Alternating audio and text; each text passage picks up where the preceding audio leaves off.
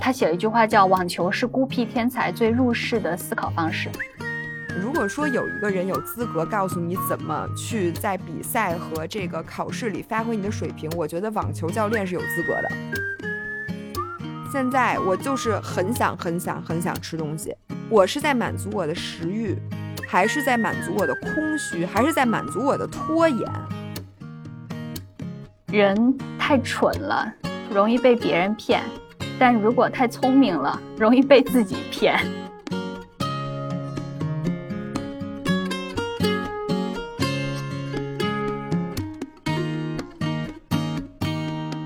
Hello，大家好，欢迎回到自习室，我是姥姥，我是古希。我们的 slogan 是“进步是最性感的事儿”。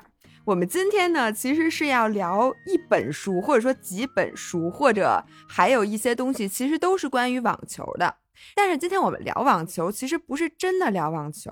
我今天要聊的，如果让我一言以蔽之，我觉得是关于知道怎么做但做不到的这个故事。因为我觉得这个也是我看这本最有启发的，叫《The Inner Game of Tennis》，正版中文翻译叫“身心合一的奇迹力量”。不叫网球的内在比赛，嗨，那我还是更倾向于内在比赛，因为我觉得这是我们今天肯定要深度挖掘的一个话题。对，就是因为他告诉我了很多方法，帮我来对抗，知道怎么做，但做不到，这个我每天都有的感觉。包括你看，我今天早上醒来啊。我这人有一个习惯，我每天晚上都会给自己，比如说先总结一下今天干的事情，比如说画在 To Do 上面画一下勾啊，或者什么的，然后呢，再给第二天定一些计划，大概想想我明天要不要出门，然后再看一眼我教练给我的课表，比如说明天是俩小时自行车，还是一个小时跑步，一个小时游泳这种课表，然后还有明天我要一定要做好的事儿，比如说我要拍视频。我要给你录音，然后下午还要出去见谁谁谁，等等等等等等。其实你对你第二天有非常清晰的规划，但是到第二天的时候，其实你说时间你有吗？时间你有。比如说我现在九点钟，然后我十一点有别的事儿，那九点钟我骑一个半小时的车的课表，我肯定是来得及的。然后你也知道怎么骑车，但是你就是觉得你今天没有办法骑车，就是来不及，或者你觉得你不能胜任。不能胜任的感觉，其实是我觉得我每天都会有的，或者就是你在跑步啊或者骑车的过程中，觉得这个课表有点难，其实你还并不知道自己不能完成，或者其实你心里很清楚，教练给你定这个课表应该是你能完成的强度，但是你就是觉得你完不成。你就是觉得你做不到。简单来说，就是你还是有内耗。我听起来就是在这种看似完美的计划跟你实际执行的效果之中，还是有一个内耗，或者还是有一个 gap。或者比如说，你看我现在埋头读书的这段时间啊，我发现一一读书就想吃东西，感觉读书和吃东西这玩意儿它是一个套餐。那你说我知不知道该怎么做？对于我一个运动员或者我一个保持身材的博主来讲。那这个就是一个不好的习惯。那你说我是不知道我应该怎么做吗？我不是，但是呢，你就是很难做到这件事情。我有点明白为什么你昨天跟我讲说你对这本书尤其有感触了。这本书又是一个很两两极分化的书。你看他打分，要不就是五分，要不就是一两分。然后我去看什么人会打五分，什么会打一两分。打五分的人，我发现有一个很大的特征，就是他绝不仅仅是只关注网球。他一定生活中有很多的感悟，他一定在网球之外的很多领域有很多什么杂的思绪啊，遇到的问题啊什么，所以他这本书里找到了解法，他就说这简直是本神书。然后其他慕名神书而来的人，他就哪神了，全是废话，讲什么网球怎么弄啊，心理怎么挖掘啊，其实一堆这种身心灵的书来帮你。对，然后我就觉得为什么这本书它是关于网球，但是对我来讲，它完全是不关于网球，是关于我整个。人在任何时候，尤其是工作和学习的时候的内在比赛呢？嗯，是因为第一，这本书可以帮我稳定的发挥。就当你在遇到比赛或遇到考试的时候，不能说超水平发挥吧，你就至少要发挥出你正常的水平。我觉得很少有书真的告诉你该怎么做。但是因为这本书是关于网球的，我觉得大家都不得不承认，网球应该是。最考验心理素质的球类之一，因为呢，它是最受人关注的球类里边的单人运动。比如说，咱们说比它火的可能是足球、篮球，或者说在美国橄榄球，但它都是一个 team sport。Team sport 呢还好一点，因为不是你一个人承受这个压力。但是网球就是完全是你一个人，而且你离对手也很远，离裁判也很远，离观众也很远，就感觉就是一个孤立无援，并且它又如此之重要，它集合了全世界的目光，而且它的奖金，然后呢每一个比赛，尤其是大满贯，它对你的世界排名以及对你整个 career 的影响都巨大，而且每一分对你的影响都巨大，你每一拍对你的影响都巨大。嗯，如果说有一个人有资格告诉你怎么去在比赛和这个考试里发挥你的水平，我觉得网球教练是有资格的。然后第二点呢，是面对对手和难的工作，就有的时候你没发现没发现，这个人呀，他要不就是非常有自信，要不就是非常没自信，尤其是很喜爱竞争的人。就比如说我这个人，我就是非常喜欢和跟别人比。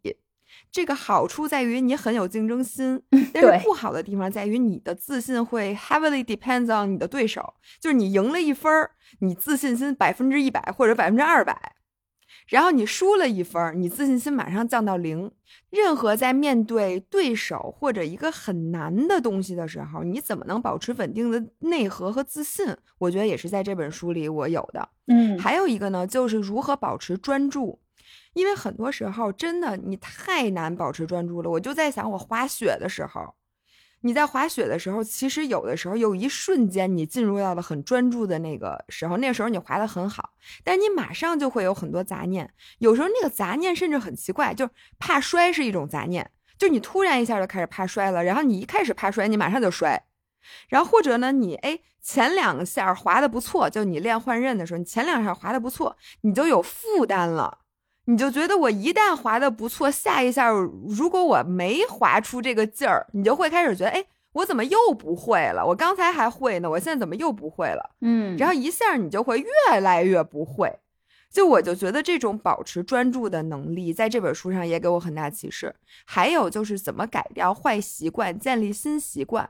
我只要一看书，一那个认真学习，我就要吃东西。就这种坏习惯到底怎么改？然后最后一点，我觉得还有一点启示，就是如何学习一个新的东西。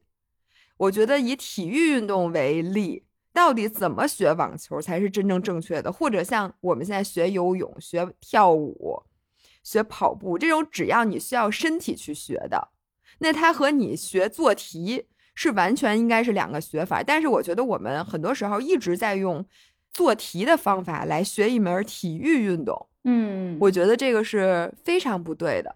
所以刚才我说的这些点呢，我一会儿就想来给大家展开。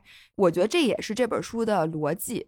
因为这本书我看的是英文版，然后我就看到里头有一个词儿，它反复的提及，叫 natural learning process，自然学习。对，就在自然学习的过程中，其实你刚刚你总结这四点，就是它在怎么贯彻人。其实我们无论是学任何东西，你学一门运动，运动也好，一门语言也好，你学任何的行为举止和最深层次的是思维，是思考能力和思考方式，它其实都是更倾向于一种 natural learning process。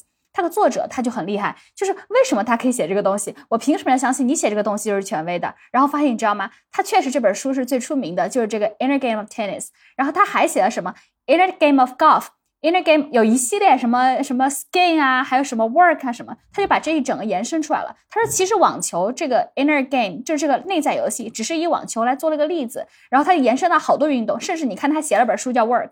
Inner Game of Work 是吗？对，他有本书叫 Inner Game of Work，我听名字我就不想看，但我特别能理解，就是他的一以贯之的这种底层的 principle。这本书是一九九七年写的，简直是长盛不衰。然后首先说它为什么叫 Inner Game，其实他把比如说每一场网球比赛也好，或者任何一场竞争，或者你做的每一件事儿，它都剖解成这个外在比赛和内在比赛两种。那就拿网球举例。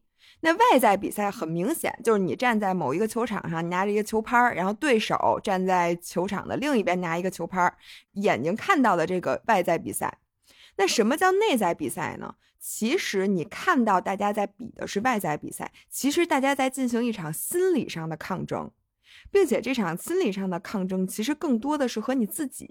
对，就比如说我到底怎么才能稳定的发挥？那我的自信心。的水平怎么才能不受对方的影响？我怎么才能发挥出我自己百分之百的实力？我怎么才能保持专注？就刚才我说的所有这些都叫 inner game。所以他的意思就是说，其实很多时候决定比赛成败的，会决定你成败的，并不是这个外在的东西。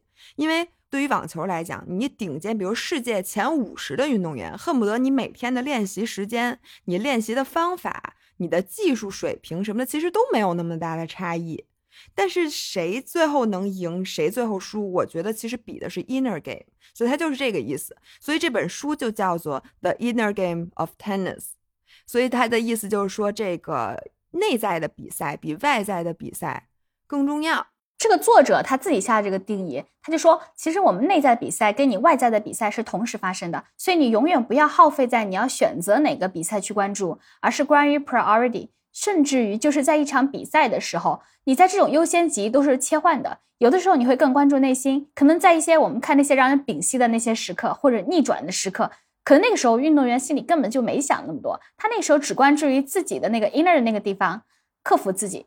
但是如果说是要再跟对方，比如说这次澳网的时候，就是梅德韦杰夫，他会随着比赛的不同调整自己在接发球的站位，这个其实就是在玩 our game，因为他会去评估对手的体力还有多少，他的发球往后面的力道是多少，我是不是要形成压制，这都是他仔细去观察的。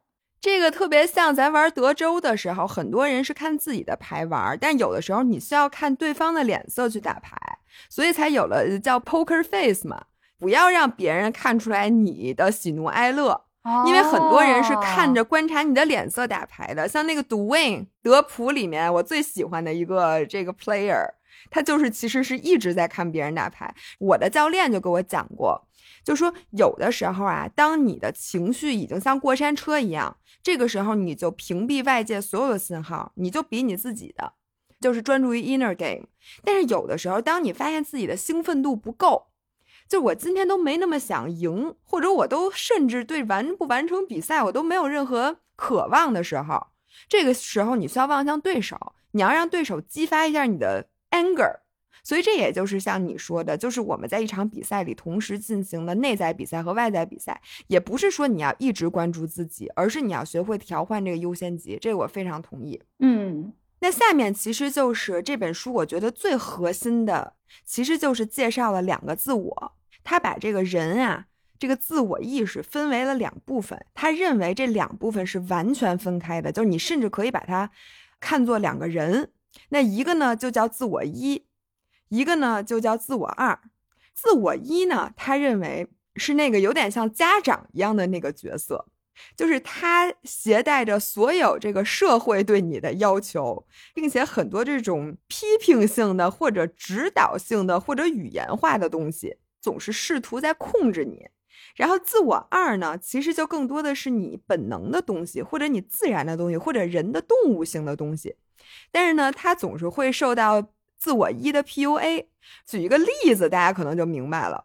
咱们就举这个网球的例子啊，就是我是一个曾经花重金学网球，因为大家知道学网球其实并不便宜。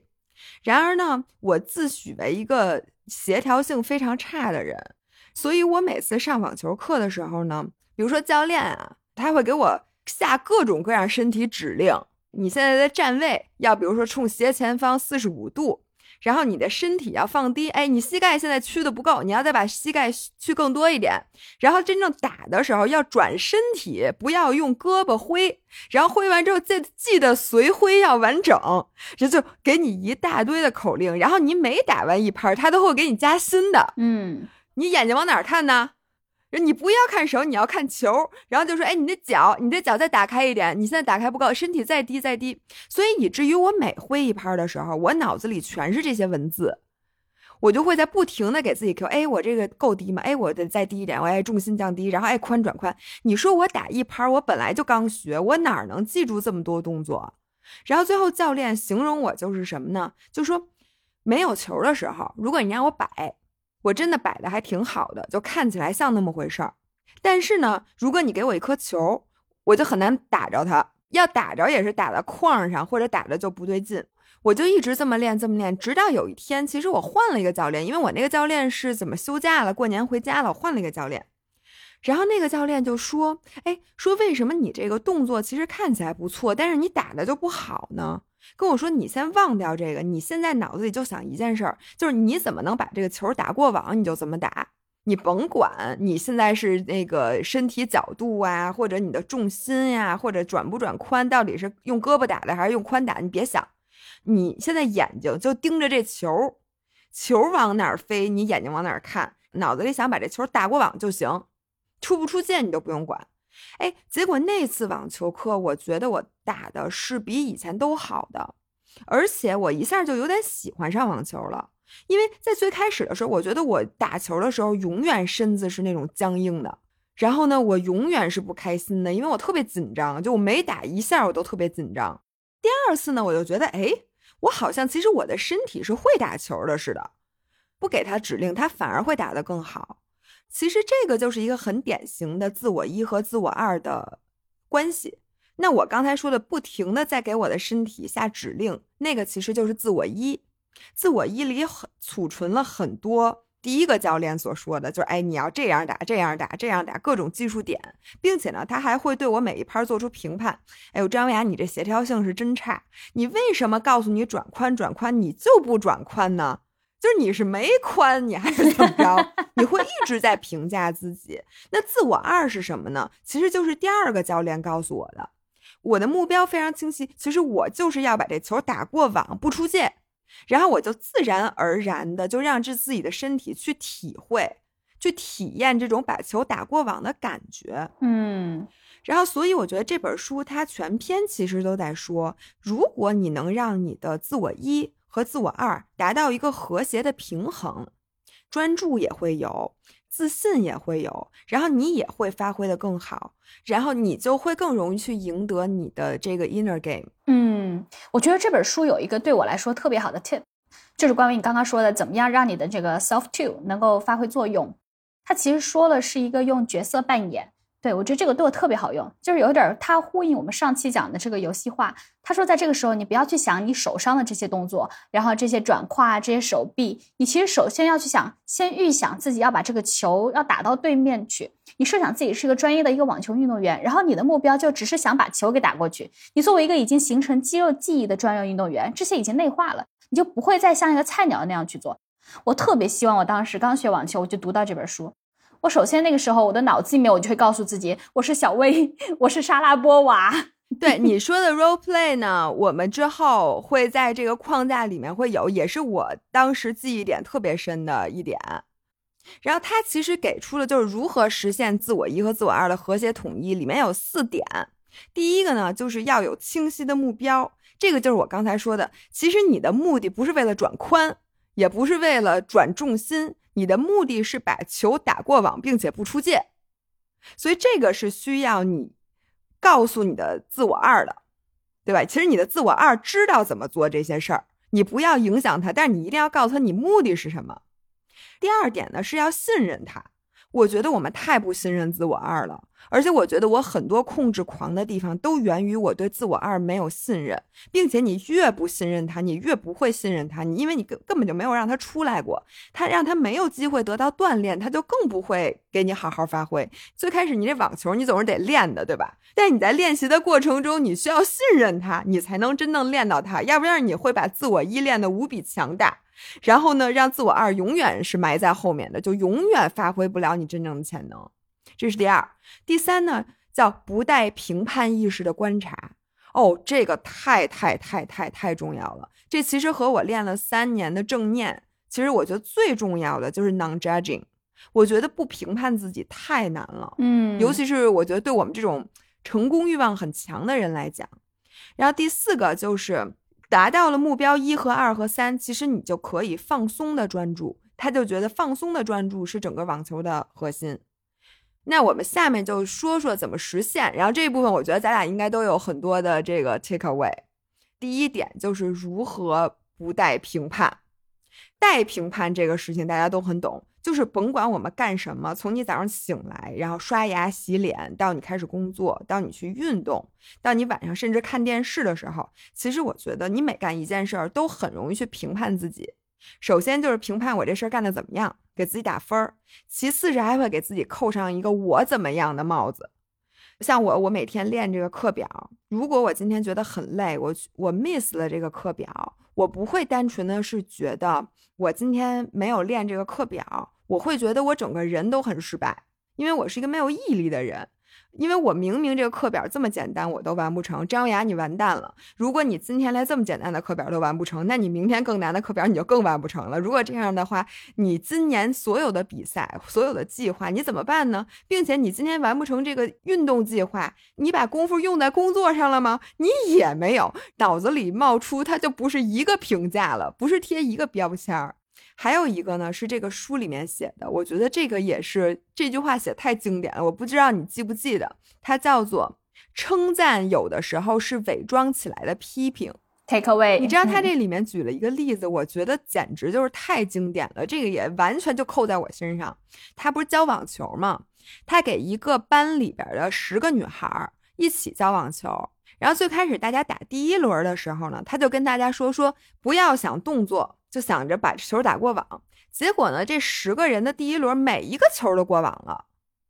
然后这个时候呢，他就没忍住，就表扬了大家，就说：“哎，说刚才啊，咱们十个人表现特别好，好，现在第二轮。”结果发现第二轮里边有四个人就直接就是球都下网了。于是他就在想说，为什么我表扬完大家，按理说是一个很好的正反馈，一个强化。为什么大家反而会打下网呢？这个时候就有一个姑娘跳出来说：“说哎呀，对不起大家，说我给大家抹黑了，就是因为你看第一轮大家都下网了，都打过网了，然后第二轮是我第一个把球打下网了，这意思就是我没有达成咱们第二轮的这个完美的球都不下网的这个目标啊。所以他就说，其实是因为我简单的一句话，我又把大家从这个。”关注清晰的目标，就把大家从自我二迅速拽回了自我一。嗯，因为呢，大家就开始想，哎，我可千万不能打下网。我如果打下网了，就给咱们班同学抹黑了。我可千万不能做那个第一个把球打下网的人，因为刚才咱们所有的人，所有的球都没下网。这种 non judging 其实是很难被自己察觉的，因为你会觉得这个是一种对自己的鼓励，这是一个正向循环。但有些时候它并不是的。就是咱们会给自己定一个人设，然后从此之后就固步自封了。就比如说我这次比赛我 PB 了，或者我这次铁三比赛我站台了，然后你会觉得哎我真棒，然后接下来你就会觉得那我我就是一个站台选手，或者说我就是一个跑步是大概三二级的水平的这么一个人，然后你就非常容易在你每一次都不是比赛，在你每一次的训练过程中。就会不可避免的给自己去贴标签儿，你就会想，我是一个跑三二级水平的人，我怎么这么简单的课表我还是会觉得累呢？我怎么现在跑这个速度我心率都会这么高？然后我觉得这个就是一个非常不好的把自我一过度强化的一个过程。嗯，所以那句话怎么说来着？叫称赞是称赞，有时候是伪装起来的批评，因为你会因为称赞过自己。然后在之后不停的去批评自己，嗯，有意思啊！我觉得我处处都是这样的自我批评，看似是把我自己抬高，但其实我是没有办法下来的台阶。对，我觉得只要你把自己抬上去了，你把对自己的称赞变成一种人设，或者变成一种对自己新的 bar，那个就是水平线，因为你原来水平线可能在低的地方。然后，因为你称赞过自己，你把自己的水平线提高了。然后这样，原来其实你应该会称赞自己的地儿，现在反而变成了批评，因为原来在地上的部分，现在已经变成海拔负海拔了。嗯，真的是，真的是。我现在发现我也是干好多事儿都这样。然后他就讲了说，那我们到底应该怎么做？因为这个刚才我说贴标签这个太容易了。然后其中他说了一个预言，我觉得这个预言我特别受用。他是说。当我们在土里埋下一颗玫瑰花种的时候，我们不会批评它既没有根也没有茎，我们会把它当做一颗种子来对待，为它浇水施肥。所以我觉得这是一个什么心态？这是一个未完成的心态，就是你不要想我现在是一株植物，然后我理应怎么怎么怎么怎么怎么样。如果我们能一直把自己当做一颗种子，一直是未完成的心态。那我们要做的，其实就给自己添砖加瓦、浇水施肥。其实我们对自己的期待，只是我们在成长，或者就是咱们说的嘛，进步是最性感的事儿，就是我们一直在进步，嗯而不追求我们现在本身的绝对值到哪儿了，或者说我现在到底有长了几片叶子、几朵花、几朵果实。如果我们能把自己当做永远当做种子，是不是我们这个心态就会更不计较得失？嗯，其实我当时我也看了关于这个 seed，其实你内心不会对它有太大的期望，那其实是一个我们对于自己学任何东西的一个启示。我比如说，我今天我开口说第一句英语的时候，我就会去想，好，我必须要把自己说了一个什么样的水平，或者我要考过一个什么样的职称，我的语言水平要达什么样。我觉得这个时候应该先放过自己那个拧着的那个劲儿。比如说，我们要报一个比赛，或者你起步，你发现很难，这个阻力怎么就这么大，怎么就挪不动？其实你未来你设想自己的那座大山实在是太大了，把现在的这个你，这个渺小的你，已经压得喘不过气儿。没错，尤其是我发现，人在一个地方，如果他是比较成功的话，那是他更难在另外一个自己很不擅长的地方迈出一步，嗯因为你都是会有锚定的。就比如说你在呃这个工作方面是很成功的，那这个人如果他身材很差，那就更难去健身房自己开始训练，因为他到健身房他会觉得我在健身领域肯定也是应该是那相对出色的，但是你离相对出色差的有点远，嗯所以很多时候，这个人他的自信心就受不了了。像我周围认识很多这种，平时工作啊都是领导，但是呢，一去健身房就觉得，哎呦，我这贼没自信，都不想去照镜子。就无法暴露自己的无能，或者说是做不到。我们之前第一期有聊到说推荐纪录片，有说施瓦辛格，我觉得在这上面就尤其凸显出他人生的三个角色转变之可贵。哎，那天我和 Steve 做的一个线下节目，应该会发在我们和 Steve 的那个播客上面。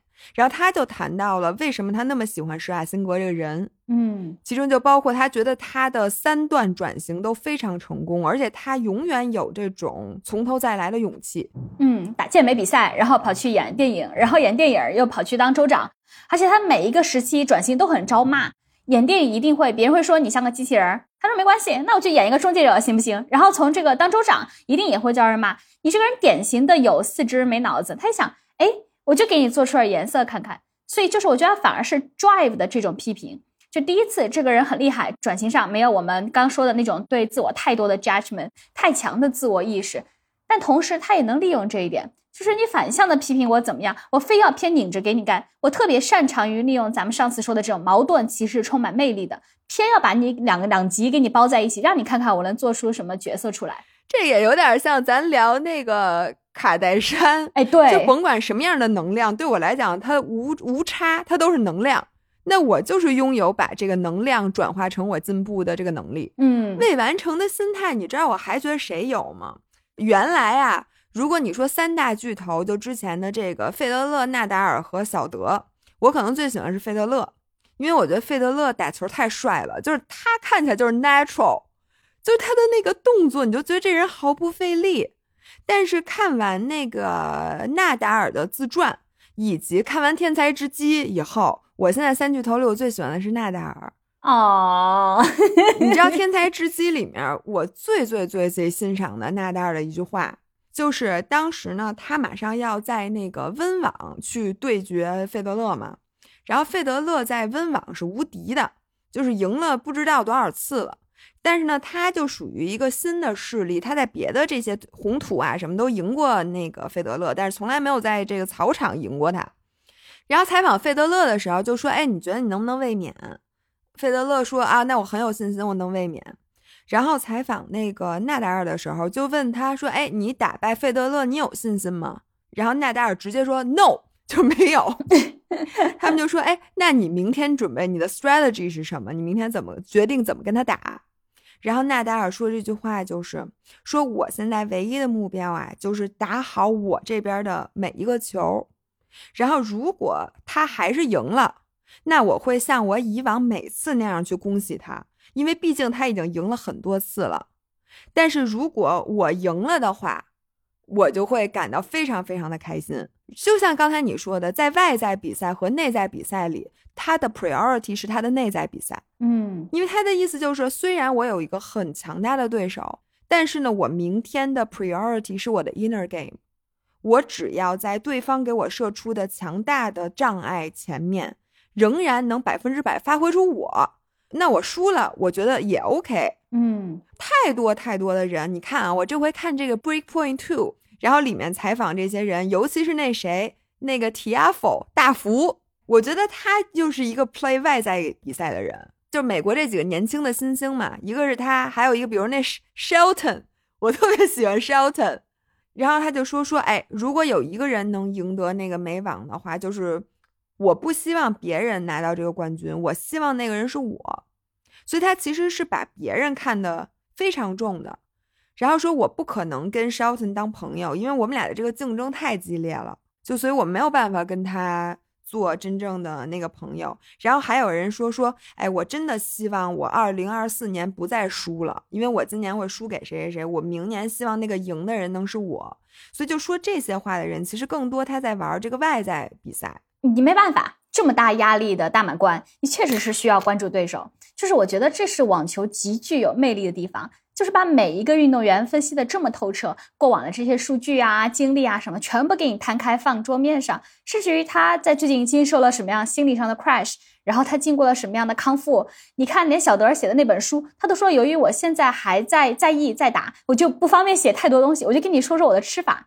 就是他没有办法作为一个专业的运动员，把内心的很多内在的 game 给他展示出来，是因为这是一种战术。因为你一旦展示出来，尤其是像网球，像我们说每一个球，它都可能成为整场比赛的转折点，你是没有办法在这个时候把你内心想什么给暴露出来的。我猜这是为什么 Breakpoint 上，比如说阿卡他就没有上，就是因为你接受采访的时候，你要像一个解说员一样去解说自己。当时我在打这球的时候，我内心在想什么？其实这是一种自我暴露。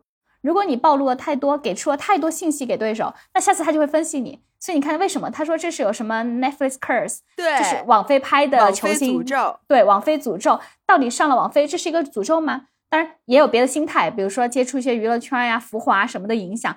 但我觉得还有一点就是你在过度的暴露自己。还有一点，我觉得就是你给自己增加了一重压力，就你不但面对现实社会压力，你还在想还有一波人在拍我呢。嗯，不仅是今天输了。我在过两天这片儿出来的时候，我又输一次，而且呢，我输我还不能展现出来，我特别怕输，或者我输了之后特别不开心，这样大家在那个看电影的时候还得又炸着我一次，就是他的那个压力等于又被放大了。对，所以你说算作是咱俩，你换做你能不看对手吗？半决赛的时候就是四个人啊，其中上半场的时候，下半场两人就死盯着电视，因为他们要去看。这这场比赛的胜利的人就会是我下一场对手。我要看他现在体能怎么样，他现在恢复曲线怎么样，这都能反映他过去这一年训练量。这是我觉得没有办法避免的。我觉得这个是战术层面的问题，就是你肯定得关注。嗯，但是我觉得，就像纳达尔和费德勒，最后他们俩这巅峰对决，最后谁赢谁输，差的真就那么一点点。就为什么你看他们这一下雨？哎，最后这俩人就能跟变了一人似的，你发现吗？真是，而且下两场变了两次。对，最开始比如说他就压着他打，突然一下这雨之后，他就变成他压着他打。你现在不可能是说我这个技术在雨之前和雨之后我有多大区别，这完全没有区别的情况下，我觉得全是心理战。你知道我想到这个《Inner Game》这本书里面，这个教练就说说，如果你想要去影响一个对手，说太容易了。你只需要在那个，比如休息的时候，你在球员休息室跟他说一声，说：“哎，你今天为什么正手能打这么好啊？”就是你对他的这句称赞会变成他的包袱，他可能正手再也打不好了哦，因为他就想着：“哎呦，我今天正手打得好，我刚才是怎么把这正手打这么好？我今天怎么能把正手打这么好？”你一把它转化成自我一，你可能就压过自我二了。你在没有自我二的时候，你可能正手都打不了那么好了。所以有的时候，你对别人的这个称赞，也是对他的一种批评，是伪装起来的批评。我知道了，那咱下次比铁三的时候，谁路过我们就说：“哎呦，你这个灯塔的刚性真好。”哎，你就说你怎么那个双脚画圆，你今天怎么画的这么圆啊？你这游泳，你这个泳姿，你这个抱水很好呀，这手臂可以。你今天自由泳的时候，你这高肘怎么这么高啊？你这个转体怎么这么充分啊？然后结果他再也游不好了。这是我今天最大的 take away。哎，我真的觉得我会，我也会。比如说，我就咱俩录播课，你要是今天跟我说，哎呦，舒菲呀，说你今天这个举的这些例子怎么插的这么恰到好处啊？这些例子怎么这么好啊？完蛋！我以后会挖空心思的想一些很好的例子，以至于我可能都没听见你说啥。嗯，然后你再也不能如此好的插入例子了。然后你不能好的插入例子的时候，我心里就开始急了。我心想，例子大王今天怎么没例子了？或者我今天插入的这个例子怎么没有以前好？哎呦，我就完了。我觉得这就完全破坏了咱们俩的那种 natural flow。所以其实捧杀是这个意思。哎呦，哎，你这个总结的好。我突然我就反应过来了，原来是从心理层面上还有这么一层解释。所以呢，刚才我们说的就是如何实现自我一和自我二的统一。里面有一个我觉得最重要的一点就是不带评价，然后英文就是 non-judging。然后我觉得，如果我们能够从刚才的一些方法，比如说我们未完成的心态。或者比如说，我们时刻要警醒，就说我们现在是不是又给自己贴标签了？包括批评肯定是一种标签，但是表扬有时候也可能是那种伪装起来的批评。如果我们能做到这些，我已经觉得我们离这个进步，或者我们离专注和稳定的心态不远了。然后这里面还给出了一个我觉得挺逗的，他就在想，就是如何让自己能用本能学习。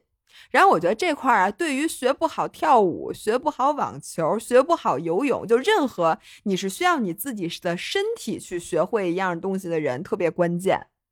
因为呢，它里面就讲了，就是说自我一和自我二，它的母语其实是不一样的，它能接受的语言是不一样的。自我一呢是接受语言指令的，然后你想教会自我一一件事，你就告诉他，给他转成文字。你告诉他，你得转宽。那自我二的语言是什么呢？是视觉图像。你要让他尽可能的看到正确的东西是什么，而不是用语言的指令去 Q 他。嗯，比如说啊，现在就是一个很简单的，我现在这样，我做了一个动作，非常简单的动作。如果让你用语言去跟一个人说明白我这个动作长什么样，你会发现你怎么也形容不出来。嗯。所以就说，如果让我们学会动作，尤其是你想跳舞，如果我们想用一篇文字给大家描述我们的这个舞蹈这一系列的动作是怎么跳的，你是不是太费劲了？嗯，所以学习舞蹈最好的方式就是让老师跳一遍，然后你跟着学。但是我发现我有一个大很大的问题，我就老想用脑子去学，可能是因为咱小的时候用脑子学东西学太多了，因为我老是记不住舞蹈动作。特别简单的一个四个八拍的动作，我都特别费劲。然后我会在脑子里想什么呢？前四个八拍就是头先往左，再往右，再往左左慢，然后嗯一下。然后呢，第二个动作转一圈，转一圈回来，马上左脚在右脚前面。然后我会记左右脚，什么左右右左或者什么的。但这样你觉得你在跳舞，但其实你跳的根本就不是舞。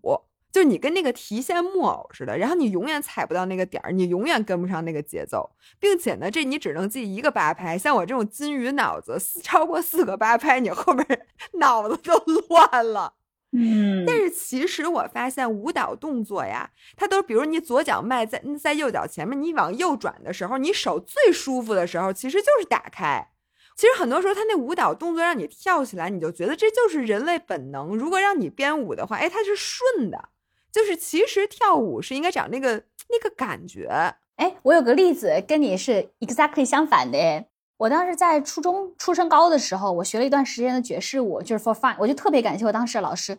我在里面基础是最差的，但我进步还可以。原因是因为我一直紧紧记着老师跟我说一句话，他说音乐是舞蹈的生命。所以你跳舞的时候，不要去模仿动作，而是感受韵律，把这个韵律紧紧的记在你身体里。你去感受，你听到某一段音乐跟鼓点跟节点的时候，觉得自己该怎么动你就动。只要我们全教室的人一起动了，踩着那些鼓点节奏动起来了就好了。至于力道怎么样，打的怎么样，胸挺的怎么样，没关系，那些是细节，那些是可以慢慢去修正的。我觉得你的教练最开始就告诉你如何用自我二去本能学习，对。所以我在跳舞的时候，首先我觉得最重要的是我要享受它。音乐给我的是生命，我感受的是音乐，然后去设想自己如果是原始部落，我该怎么起舞，我该怎么样以舞蹈去表达我自我的内在。然后他还讲说，跳舞一开始是大家作为一种祭祀，作为一种快乐、一种情绪的表达。只是后面可能有更多的流派，大家就更偏向这种去做教职主义。其实我们回归到舞蹈的本身，它本身就应该是一种来自内在的，无论你是肾气的发泄的，新西兰那种原住民的那种舞蹈是一种捍卫，还是比如说南美是热情，其实你应该回到那种地方去。我说哇，所以其实就是你的教练就在告诉你一件事儿：你的自我二他是会跳舞的。因为跳舞这个东西是深植于人类的本能里面的，你只需要让他自然而然的去学习。但是你会跳舞呢，你可能进步嘛，就你需要让这个舞跳得漂亮。但是你的身体其实是知道怎么学习的，你不要用自我一去尝试用语言的指令去 cue 它，而是你让自我二，因为它是通过感觉去学习的，嗯，并且呢，它是会自然而然的去修正它自己的。这个我要查一个我学游泳的例子，嗯，你别看我练过那么那么多节的游泳课。最关键的其实真的就是一个 moment，就因为之前我其实一直在用自我一去学习，我的教练也是这么教我的。他跟我说说你这游泳的时候，首先抱水推水，然后一臂前伸，抱水推水一臂前伸，然后你的头现在头顶要想象着是朝前，然后转头你有一个泳镜在水底下，一个泳镜在水上边，然后我就一直这么练，一直这么练。但是呢，我说实话，我进步就没有那么快。然后突然有一天，我看还真的是一本书里面，他讲说，你游泳的时候，你最关键的是感受水感，嗯，就是你要想象你在那水里面，水是一堵像墙一样，然后你做的那种抱水推水的姿势，就好像你现在在一个台儿上，你要把自己撑起来，就是你要用双臂的力量把自己撑高，只不过呢，这个人你人是横着的，然后你再用单手爬水墙，哇塞！你知道我那天我一下就会了，我就忘记什么抱水、推水、一臂前伸，我都不管，我就想象着我怎么在这墙上能爬得快。然后我现在每一次游泳的时候，我都想的就自由泳啊，我都想的是，哎，我在爬水墙，就一个墙上往上爬嘛。而且我发现学游泳最关键的是什么？就是看人家的好动作。你就找那个视频去看人家游得好的人游的那个动作，然后你就是要能想象，想象到特别细的细节，就是你是能做到这些动作的。这个也是这个书里面说的一个关键，就他说自我二的母语是视觉图像，不要让他看那些错误的东西，不要用自我一去修正它。就比如说我现在的教练说我抱水抱的不好。角度不好，左右不平衡，你不要想说，哎，我今天这个抱水得抱深一点，或抱怎么怎么样，不要去想这些，你就想去，我就爬水墙。第一，这是水感；第二呢，在脑子里就是那个菲尔普斯游泳的画面，就各个角度的。这这不比我想象小乌龟更狂吗？对，就是你，你你也不用想象我像谁一样，就是你脑子里就不停重复这个画面，想的越细越好。然后你把他的抱水、推水、移臂和前身的动作，就是植在脑子里，你就好像一边看着视频一边模仿一样。在他的这本书里，他认为这个是自我二学习最重要的一点。嗯，这让我想到那个 Wallace，嗯，弦理论。对，就是 Wallace 在里面说一句话，就是人天赋是无法复制的，但是灵感却可以传染。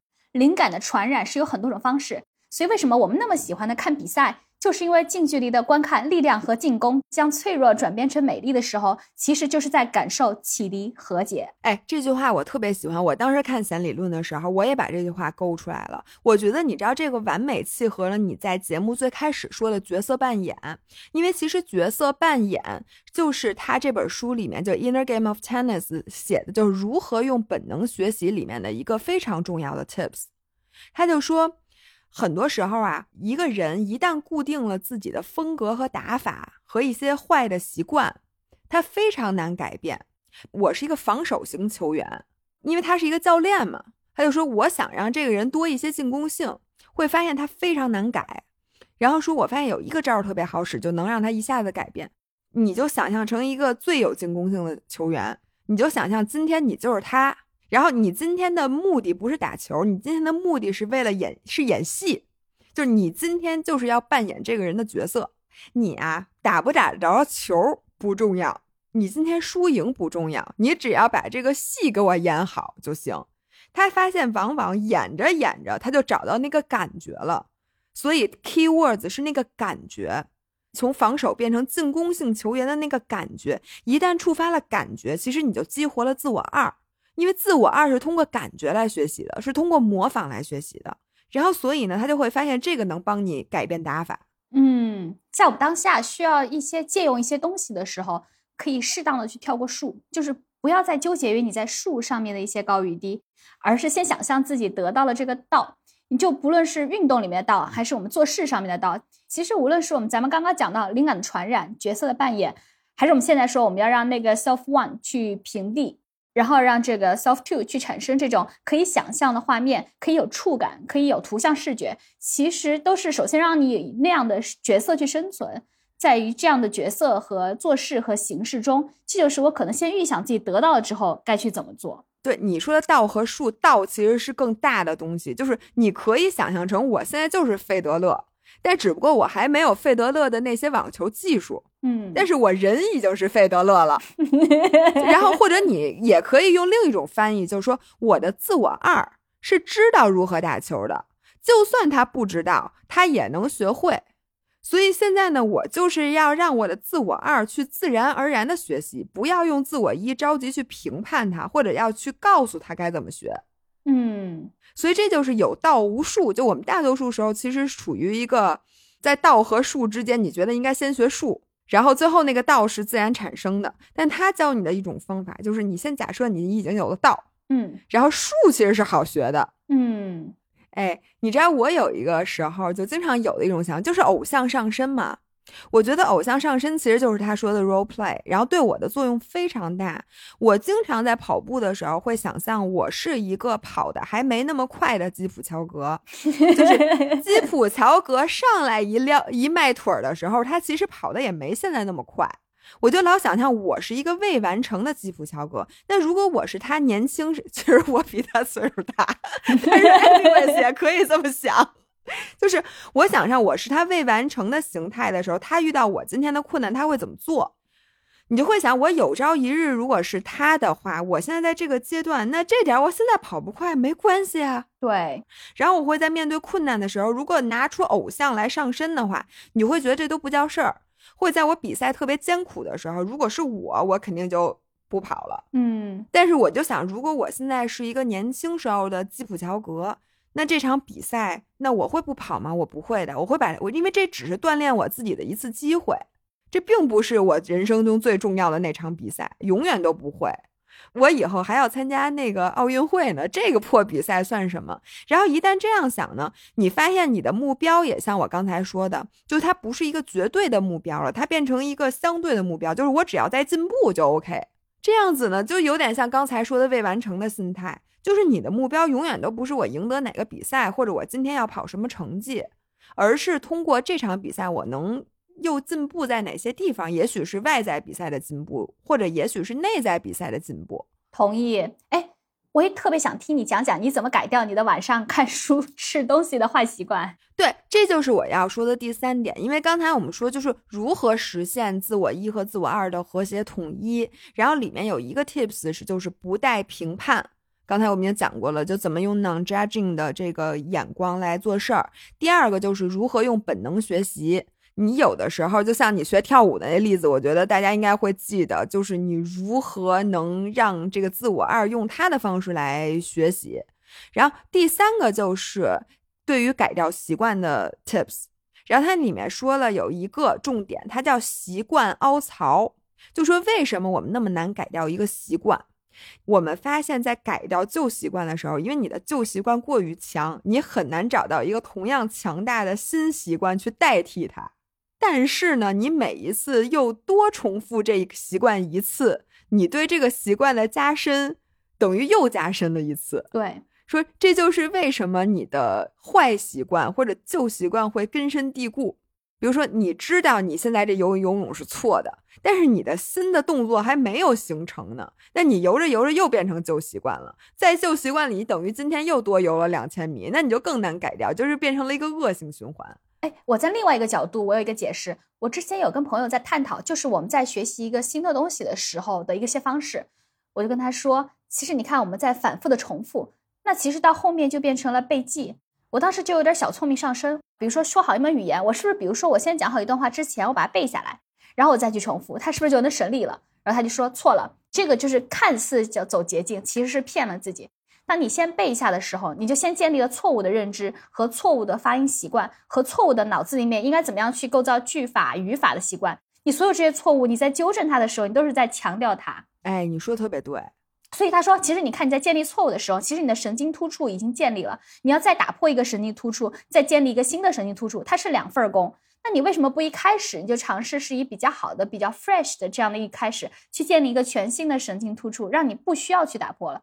我觉得这是我们是一种打引号啊，就是自认聪明的人特别容易犯的一个错误，就是我们总喜欢找规律。你以为背景是一种规律，你以为背记是一个捷径，但其实它是一个拦在你学习一个新的东西面前巨大的一个拦路虎。对，你知道他这里面说的一个跟你特别像，就说有的时候让我们改不掉旧习惯，就是因为我们过于努力了，我们过于努力的想去改它。嗯，所以他的意思就是说，关键在于你不要想改过于努力的版本，或者你想改正错误的思路是什么样。比如说，我有一个现在坏习惯，就是我一到晚上工作，我就想吃东西，然后于是你在这脑子里想，我想吃东西，这东西是我得改的。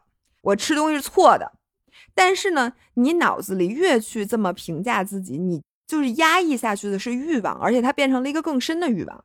你可能今天确实没吃东西，但是当你的思绪只要一放松，因为你自我一不可能给你在脑子里念叨一晚上，对吧？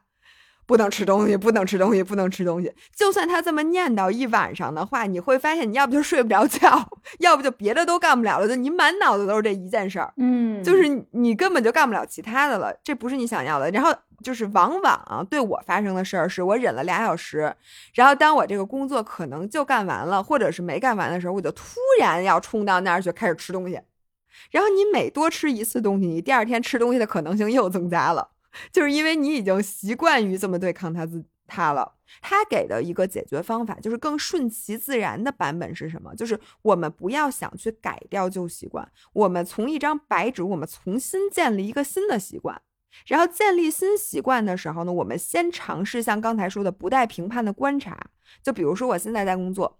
我想吃东西了，这个时候你能不能把这个对吃的的关注转变到自己身上，就把从外在比赛转回到内在比赛？你去想，哎，我现在想吃东西的时候，我的生理和我的心理都发生了哪些变化？我到底是心里想吃东西，还是生理想吃东西？就是我现在到底是一个什么样的感受？这个时候，就算你实在忍不了，你说，哎，我现在就是想吃东西，没关系，你去吃。你一边吃的时候，你一边感觉，我当我现在吃进去这个东西的时候，我的感觉是更好了，还是更糟了，还是没有变化？那我现在吃东西这个行为满足的到底是我哪儿的欲望？嗯，你吃完了这些东西之后，你是感觉我心里好受一些呢，还是我生理好受一些，还是我觉得其实越来越难受了？你知道这个练习就是我觉得正念。The mindfulness 里面非常非常非常重要的一个对抗暴食的练习，这个暴食它是一个恶性循环，最大的这个恶其实就在你对自己的评价上面，就是让你狂吃东西停不下来的也是你的自我评价，因为你会从从对自己极端的喜爱突然变得自暴自弃，因为你的自信会因为这件事一下崩塌，你会觉得自己是一个一无是处的人。然后同时，你每一次的这样就是屈服于欲望，都会让你第二天更容易屈服。我觉得，因为我三年的正念，如果我心里知道我现在我就是很想很想很想吃东西，我会吃。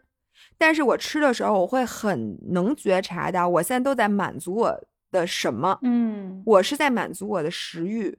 还是在满足我的空虚，还是在满足我的拖延？就有的时候，你吃东西是为了拖延，你觉得，哎，我现在在吃东西，我吃完东西再去写这个东西。然后有的时候呢，你是觉得我太苦了，就是我为什么要在周六的晚上写这么一个破玩意儿？就我必须得给自己找一点甜的东西，才能对抗那个苦，就跟我在中药里面加糖一样。我觉得我现在就是这个意识，我非常的清晰。我一边吃，我一边能感受到心里的那个进度条。然后一旦我觉得那进度条差不多了，因为你真的不需要吃很多东西，你就可以感感受到满足。你会觉得，哎，我对得起自己，甭管是为了拖延，你也就拖一会儿就差不多了。就我会容许我的心理能量爆发一下。但是呢，这拖延这玩意儿没用。我今天必须把这活儿干了。如果实在你今天不想干，要不然你就明天干。但是你现在吃东西对这事儿没有任何帮助。就不要觉得今天因为我吃这东西，我是一个拖延的人，我就怎么怎么怎么样，就是把这个循环给打破。我就觉得，就是我有了一个释放压力的一个小的出口，我不是让这个出口完全没有，把它全堵死，就是我就就是不能吃东西。但是呢，我就对自己的观察变得非常非常非常的敏锐。嗯，我觉得这个可能是我所谓的直觉饮食，它你的直觉不光是对食欲的直觉，你是对于你整个人的。观察的直觉，呃，我现在我特别能理解为什么这一整本书还有这个概念，就这个 self one self two 能带来这么大的影响。不是说对我带来影响不大，但尤其对你带来影响大，是因为你这个人就是一个行走的数据面板。刚刚还在说进度条，我就一阵爆笑。饥饿的进度条，吃饭的进度条，呃，饥饿感的进度条，或者说你现在恢复就是恢复血槽的进度。对，就是你这个人就是一个数据集大成于你身上。那我觉得你可真的确实太需要，有时候放下一些数据的衡量，因为其实数据衡量是外部的。就作者在这本书的偏后面，他其实有讲了一点，就是为什么我们后来的握拍转换啊，什么都发生了变化。然后他其实反复去读那些期刊，就发现其实不同的这些选手，他并没有一个特定的我应该怎样去接球，应该怎么样去打正手、打反手，甚至于随着时间流行的某一种打法都是在更迭的。他说，因为很简单。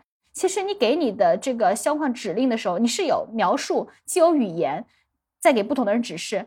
首先，语言就有折损，感觉转换成语言的时候，它就已经从一个三维变成一个二维了。然后，这个语言在接触不同的人，每个人的身体觉知能力又不一样，对语言的觉知能力也不一样，所以它转换成它动作的时候，那个觉知能力跟表现的显化也不一样。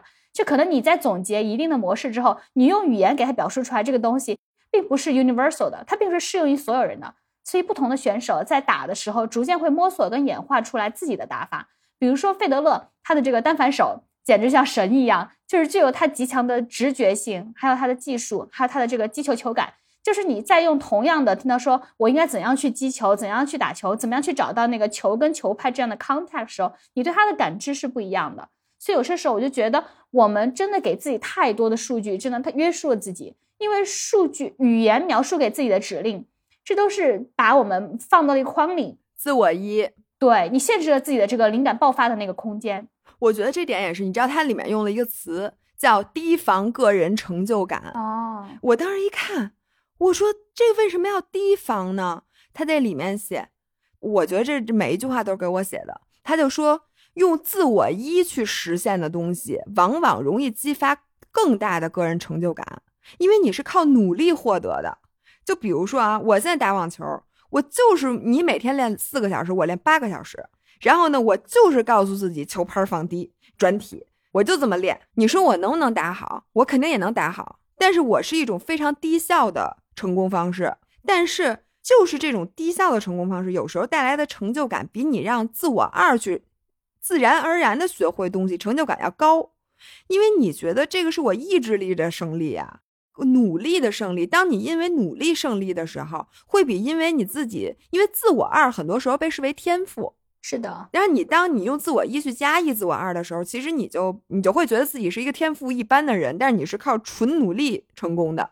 其实我觉得他的意思是说，其实人都有天赋，因为我们的身体 naturally 就会做一些事情，但是有时候你要提防过高的自我成就感，可能恰恰意味着你把自我二关闭了。嗯。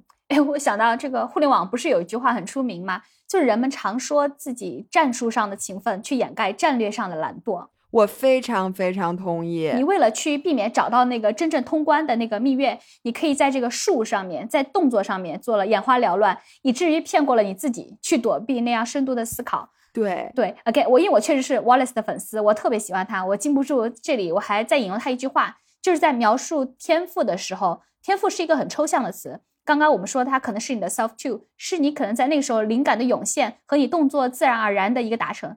他有一个评价，他说：“我们去看那些伟大的这些网球手，他们其实跟我们所谓打网球不一样的原因，是因为他们之所以伟大的部分在于他们总会做到自然而然。就这四个字，其实换句话说就是那种视而不见、充耳不闻的状态。但是这些状态，它不是这种天赋的代价，而是天赋的精髓，甚至是天赋本身。”也就是说，你能达到的，能让你成为伟大的那个天赋，可能归根到底拆解开，它就是视而不见，充耳不闻，或者说像用华莱士自己说那句话，就是他表现出了一种木讷。嗯，我觉得这种木讷，真的就是也是 Inner Game 里全篇在强调的，就是很多时候你如何能保持专注，其实你就是要把系统一就把你的自我一给关闭，让他不要去评价，让他不要再去观察，再去计算。所以这个可能在我们的表现出来，其实就是一种木讷，因为只有你自我一木讷了，才能释放出自我二。我自我二，我觉得就是他说的天赋。所以我觉得，如果让我总结下来，这本书给我最大的启示就是，我们不要在很早的时候就告诉自己你有天赋或者没天赋，有的时候你会需要先让你自己的天赋有机会显现。而这个的要求就是，你先把你的评价机制、把你的这个精心的计算、把你很多语言的这个指令和上来就对自己的高标准严要求给关闭。嗯，这里面对我的一个启发就是，它里面就说，在你心态非常不稳定的时候，有什么东西能让你稳定下来，就是一个强大的自我二。其实这里面就有点像我所所谓的人生的支点，就是如果你只有自我一是强大的。不停的告诉你努力，告诉你怎么努力，看很多很多书，学习很多很多，让你用意志力，用这些东西来告诉你努力的东西。而自我二就是你自己的潜意识，比如说你的本能、你的天赋这块很弱的话，一旦你遇到什么挫折，你就很有可能就瘸子，它很容易摔。但如果你的自我二非常强大，它就会让你能在这种危急的时刻，或让你在这种一击制胜的这个时刻，让你保持自信。所以我觉得保持自信的关键是平衡，就你自我一和自我二都强大，我觉得才能让你一直是两条腿走路的这种平衡的状态。而我觉得反思我自己，我为什么就是老就是老说自己是一个 control freak，然后上来一学一个东西我就开始 Q 进度做计划或者什么的，就我觉得我典型的就是一个自我一过于强大。然后经常会不让自我二有机会，就好像一个上司把自己的活把活儿都干了，你根本就没有给下属锻炼的机会。但你的下属其实是一个非常聪明的年轻人，意思是你擅长 micro manage。对，而且有时候你真的不知道，你其实你的下属是个 AI，他其实啥都懂，但是你就不让他写，你每次都要自己写作文，你就不让他写。确实，就是一跟二之间的一个切换，它其实有些时候是一种。就是让你的这个 self ego 放下，给它屏蔽掉。然后第三就是不要用评价体系和称赞和所有这些来自外部的标准去框住自己。我觉得这也是这本书带给我们的，我觉得一个巨大启发。跟着感觉走，原来是这个意思。然后它里面还写了，最后我觉得你一定很有感触的，就是它里面讲了一个精髓，就是如何自由的去切换你的 outer game 和 inner game。它其实就说。真正的竞争是一种合作，因为呢，其实你双方是共同跨越了对方给你带来的内在障碍。其实你们是在一起去克服逆境，只不过这个逆境是对方给你的。你最好的教练就是你的对手，所以如果你把对手当做一个和你共同合作，然后你们俩一起在这场比赛里去克服内在障碍的话，那他其实真的就是你的教练。哎，这个其实是我全书下来印象最深的，就是他这句话。他说：“你的对手不是 obstacle，你的对手是 obstacle 的 presenter。他只是把你真正要去克服的那个困难呈现在你面前的人。他实际上是你的 coordinator，他是你的队友。对我觉得，如果这么想，你是不是就完全可以把一个外在的比赛、带对手的比赛、一个竞争性很强的一个东西，转换成你自己的比赛？对。”其实我在想这句话的时候，我就想起我当时为什么要学网球，因为我在去年接触网球的时候，我会觉得我在练铁三铁三这三项的时候，我太过于深入我自己了，到达了一个程度，我有一点点恐慌，有一点 freak out，因为我觉得我在一片荒原里面跑，我没有方向，没有锚定点，而且我又是你看我性格这么卷的人，我需要一个东西，一个锚定的东西，它能给我一个聚焦点。不然我就一直在乱跑，我找不到那个聚焦点，我内心其实很慌，所以我才开始学网球。你需要一个队友，对我需要一个队友，而且这个队友是披着一种我其实在给你制造困难的这种外衣出现的，但实际上他在帮我提高。我太需要对抗性，我需要 intensity，我需要激烈，我需要一个人把这种激烈带到一个我可以看到的一个角度。我看到了这种激烈，我看到这种对抗，我就会全身起劲儿，我就要跟他去打。但其实我内心知道，它根本就不是我要去对抗的这个东西本身，它只是跟我一起在对抗它。我所要寻找的那种对抗感，是我们俩一起呈现的。哎，你说，如果我们在面对任何的竞争，当你害怕，当你怯场，当你觉得你打不过对手的话，都有你现在这个想法，我觉得我们所有人的紧张感都会消退至少一半儿。哎，我在想，这也有可能一定程度上的解释，我相对来说还挺喜欢大场面。比如说，对于一些公众演讲啊，还有就是从小到大什么国旗下演讲啊、行业分享啊、大会啊、汇报啊什么，我还挺不怵的，甚至还挺享受这种场面，是因为我不把底下听的人当成是我的对手，不把他当成是我的评委和对立面，而是我希望他们跟我一起完成这场秀。我必须要有听众，我必须要有他们来完成这最重要的一环。这个角色存在，就是让我能最后呈现这一场我想要展示的这个秀。你这心态太棒了，但是我从小到大其实是没有你这种心态的。但是你知道，我后来就是看到另外一个网飞著名的纪录片，叫《The Playbook》，就人生战术本。那里面的第一集就是 Doctor Rivers，就里弗斯教练他说的一句话，并且那句话已经被他们挂在了他们那个打球的那个墙上面。他这句话叫 “Pressure is a privilege”。其实这句话的意思呢，就是你现在能有这个压力，是你。赢得的，不是所有人在所有时刻都可以有你现在这种压力。就我每一次上台，或者在我很紧张，我站在起跑线上或者什么的时候，都想，我其实努力了很久，才能让我现在有这个压力。这其实是一种荣誉。嗯，其实我们刚刚有总结很多关于 self one 跟 self two，我想到了一句话，就是人太蠢了，容易被别人骗。但如果太聪明了，容易被自己骗。说太对了。我觉得我们俩，我觉得我们俩活到现在这两辈子，无数的时刻被自己骗，就是因为我们觉得我们在做一个聪明人儿。但其实有些时候回想人生过去，我边跟你聊，然后边看你这样一个行走的数据面板，我就边在想我自己。我在想，我的天呐，我曾经自认为的聪明。然后行走江湖的聪明，实际上可能在很多隐性的地方给我使了巨多的绊子。哎呀，这句话是我们每个人终极一生的命题啊！就是如果又不能被别人骗，又不能对自己骗，这个东西确实难。这就是 self one self two，这也是我很开心的点。如果不是你有了这么多感悟，激发了我，让我继续去精读它、细读它，然后再细想。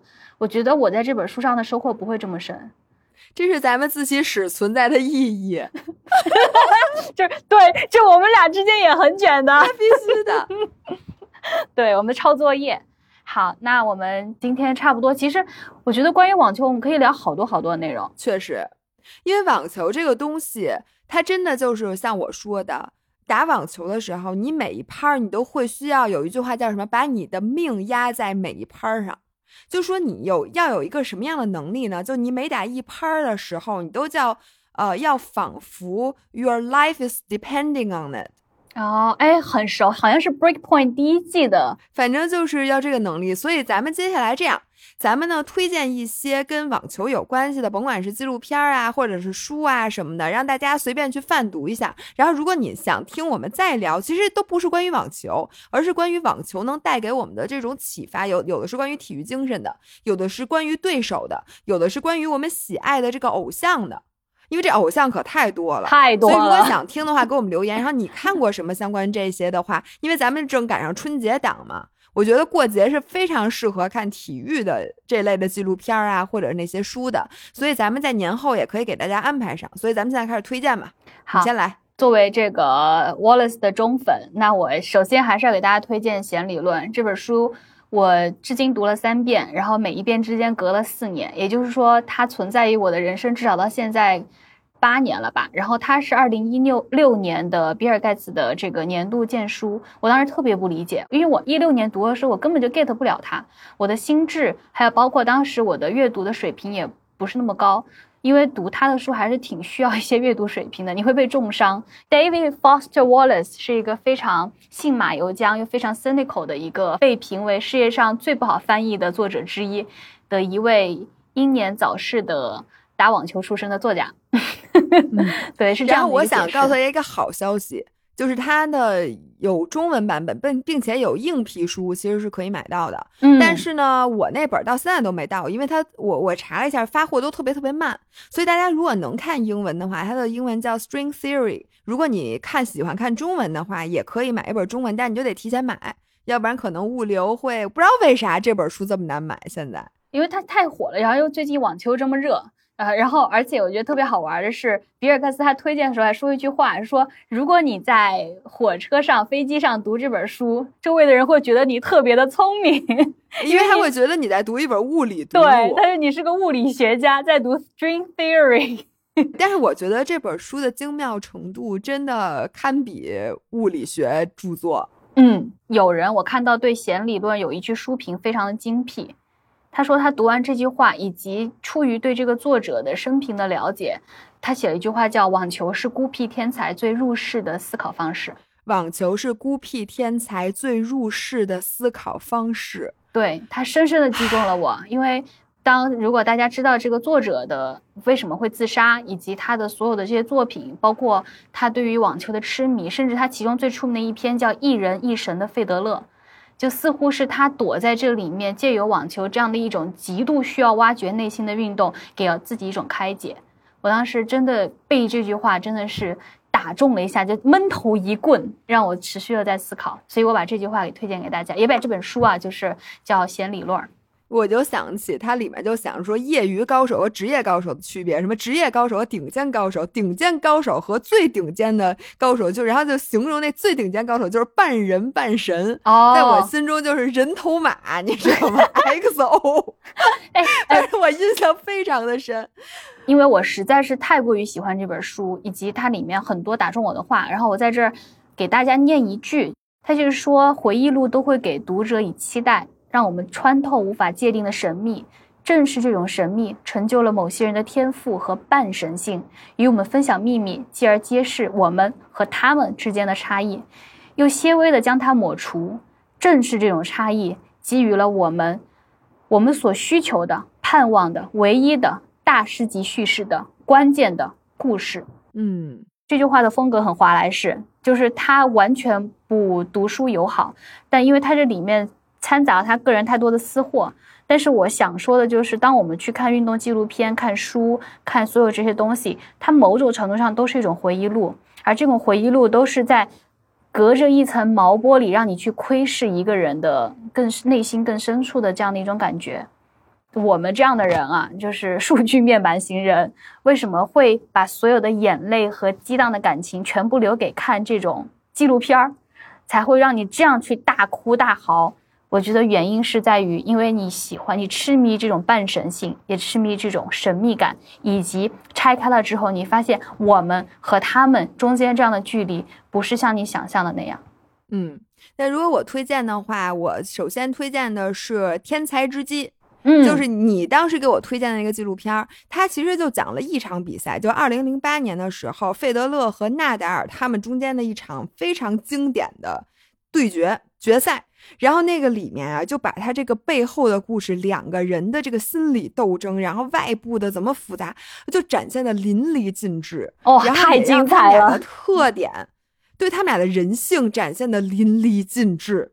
所以呢，我们不剧透，我觉得就让大家去看，因为这玩意儿也很容易看，而且它也不长。嗯，我真的觉得，如果让我用几个场面来定义体育的话，这绝对就是其中的一个我让我觉得最有体育精神的东西。嗯。哎，by the way，我跟姥姥，我们真正的媒人就是这部纪录片，或者说找到彼此，就是因为这部纪录片。当时我把这部纪录片发给他，然后他看完了。我当时还在跑步机跑步，第二天，然后我就突然手机咔咔咔疯狂的收到信息，对，就是来自于姥姥，她看完了之后那种情绪抑制不住。她说我终于明白了什么叫对手。对，然后我当时也想，对呀，这部整部片子讲的就是对手，但是绝对给你完全全新的感受跟定义，什么才是真正的对手？对，而且就这个我的感动程度，就像你说的，我我感觉我能把我所有的情绪和眼泪全都贡献给他。的那种感觉，真的非常精彩，所以大家可以去看看。然后另外的话，就对于网飞的那个 Break Point 一和二，我的评价是，我觉得那个呀，它可以当做一个消遣去看。嗯，我并不觉得它有那么好看，但是因为它里面讲的都是现在在打的这些人的事儿，而且都是很多年轻的选手，所以如果你对网球感兴趣，你又接下来准备再继续，比如说你四月份要看温网或者什么，你想入门看网球，那我觉得看现在这个这个 Break Point 一和二，对你以后认识这些球场上的选手。是有嗯很大帮助的，因哎为我们说的那些人都不打了，是吧 小德还是看不着。小德小还是打的德对对对对对嗯，我如果要对应的另外一部网飞的纪录片，其实叫《大阪直美》。这部片子我觉得比《Break Point》更打动我，哎，我也是，我也是。因为大阪直美就是它，其实当然就是因为只有三集，然后聚焦都是这么一个人。但是我觉得我从一个如此强悍、需要力量感的运动，然后以及其实大阪直美它毕竟是半黑人混血，看上去外表还是非常的凌厉。但其实这三部片子拆开去让你看到，其实这颗洋葱内心到底有多柔软，就是他有多么的伤痛，以及在这个过程中有多么的失落。其实这我觉得是一个命题，就是因为网球太容易出天才少年了。可是这些天才少年在面对如此大的压力、如此大的这种给你呼啸而来的名誉啊、商业价值面前，你如何去驾驭它？也因此，我们才看到像 WTA 女性的这个网球，其实非常的昙花一现，或者说你很难觉得像男子一样，比如说有三巨头盘踞二十年。其实你在女子上面你很难看到，我觉得原因也是在于我们其实看这种给我们的起伏跟波涛，我们如何去驾驭它。其实大阪之美，以及包括我觉得最近大家讨论很多的也是那个拉杜卡努，Emma 也是，就是非常的坠落。我觉得这也会给我们启示，就是当你的人生突然进入到一个完全不一样的 setting，你如何把你内心的那个波涛跟外部的波涛去做一个平衡。确实这部片子特别的打动我，而且它太温柔了，我觉得完全是跟它的外表截然相反的一种温柔的性格。哎，给我另外一个反差的，其实就是大小薇那个电影，叫《国王理查德》。哦就是讲他的爸爸，就是那个理查德·威廉姆斯是怎么从小培养大小薇的。然后我真的看完之后，我觉得这个争议感，就是整个那个矛盾感太强了。嗯，就真的，我觉得就是按照他们这培养模式，能打出来他们俩，但是呢，会毁掉剩下九十九个人。就如果有一百个孩子的话，然后同样给我这个感觉的是看那个纳达尔的自传，嗯哦，你就会想他叔叔到底是怎么 PUA 他的，这也就是他打出来了，并且他的性格就是承受这些东西，他正好就是和他叔叔的这个风格，他们俩能合到一块儿。嗯，但是大多数人，你要换上我，我这孩子就会被他毁了。我也是，就是你会想，这种极端的这种教练的风格，或者极端的这个家教的风格，是怎么成就一个人，但是又能毁掉其他人的？那本书叫 Rafa，对吧？拉法。对，那本书叫《Rafa》，然后那个大小薇的电影叫《国王理查德然后那我也补一本书，就是那个启发了姥姥去无福，是》，小德。对，是那个小德的，叫《一发制胜》。他其实这本书主要是讲他的饮食怎么发现自己其实是福至不耐受，然后开始去无福。但我在里面有一个特别打动我的细节，是说他打完了，应该是赢了。澳网还是温网的比赛，然后终于赢了七个小时，然后回到了那个更衣室，然后自己坐在那儿，掏出了一小块巧克力，咬了一口。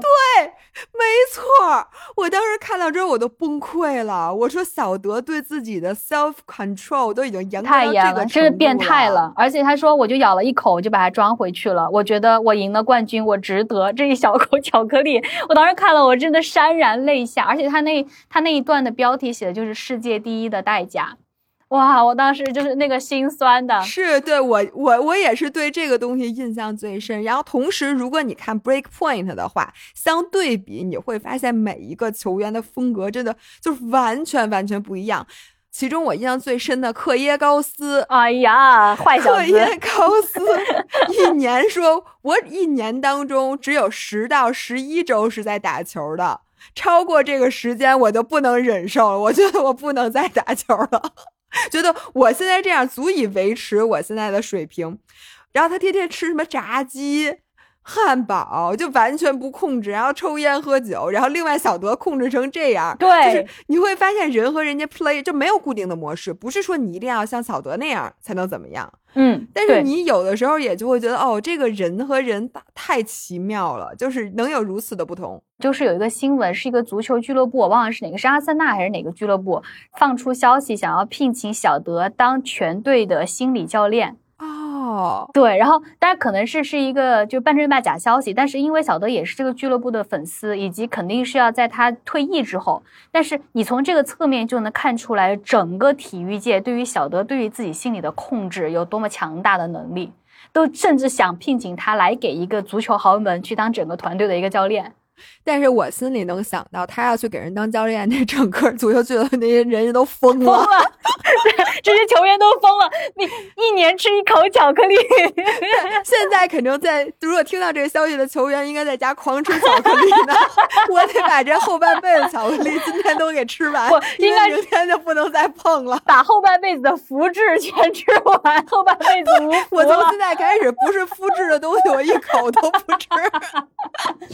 对，这我觉得这也是运动员有魅力的地方，因为它实在太多元了。就这是给我们很多启发。但我觉得我们俩每次聊到体育，真的就是或者是聊到纪录片，真的停不下来，因为每一个纪录片里头的很多角色，你的切入点不一样，你看的不一样，能 relate 的点也也不一样。咱们下回把自行车的也聊聊，就发现又收不住了。还真是。自行车可是大家讨论第二多的运动，因为它的那个纪录片儿啊什么的，但它主要是纪录片书少。啊不不不，其实马上三大环赛来了，然后咱俩要去骑那个环西的挑战赛，我觉得会有很多心得吧，而且会有很多的这个我们我相信你也会追这三大环赛嘛，至少或者说是冲刺赛段，或者说是精彩的赛段会追。我觉得咱们到时候肯定也会结合纪录片给大家推荐很多好玩的东西。行，没关系，咱们今天就先到这儿。然后呢，我们下一期应该是，也不知道什么时候，也不知道什么话题，刚想预告一下，发现没什么预告的，没事儿。大家想听什么呢？也给我们留言。然后最后祝大家春节快乐，我们下一期节目再见，对，春节快乐，拜拜。拜拜。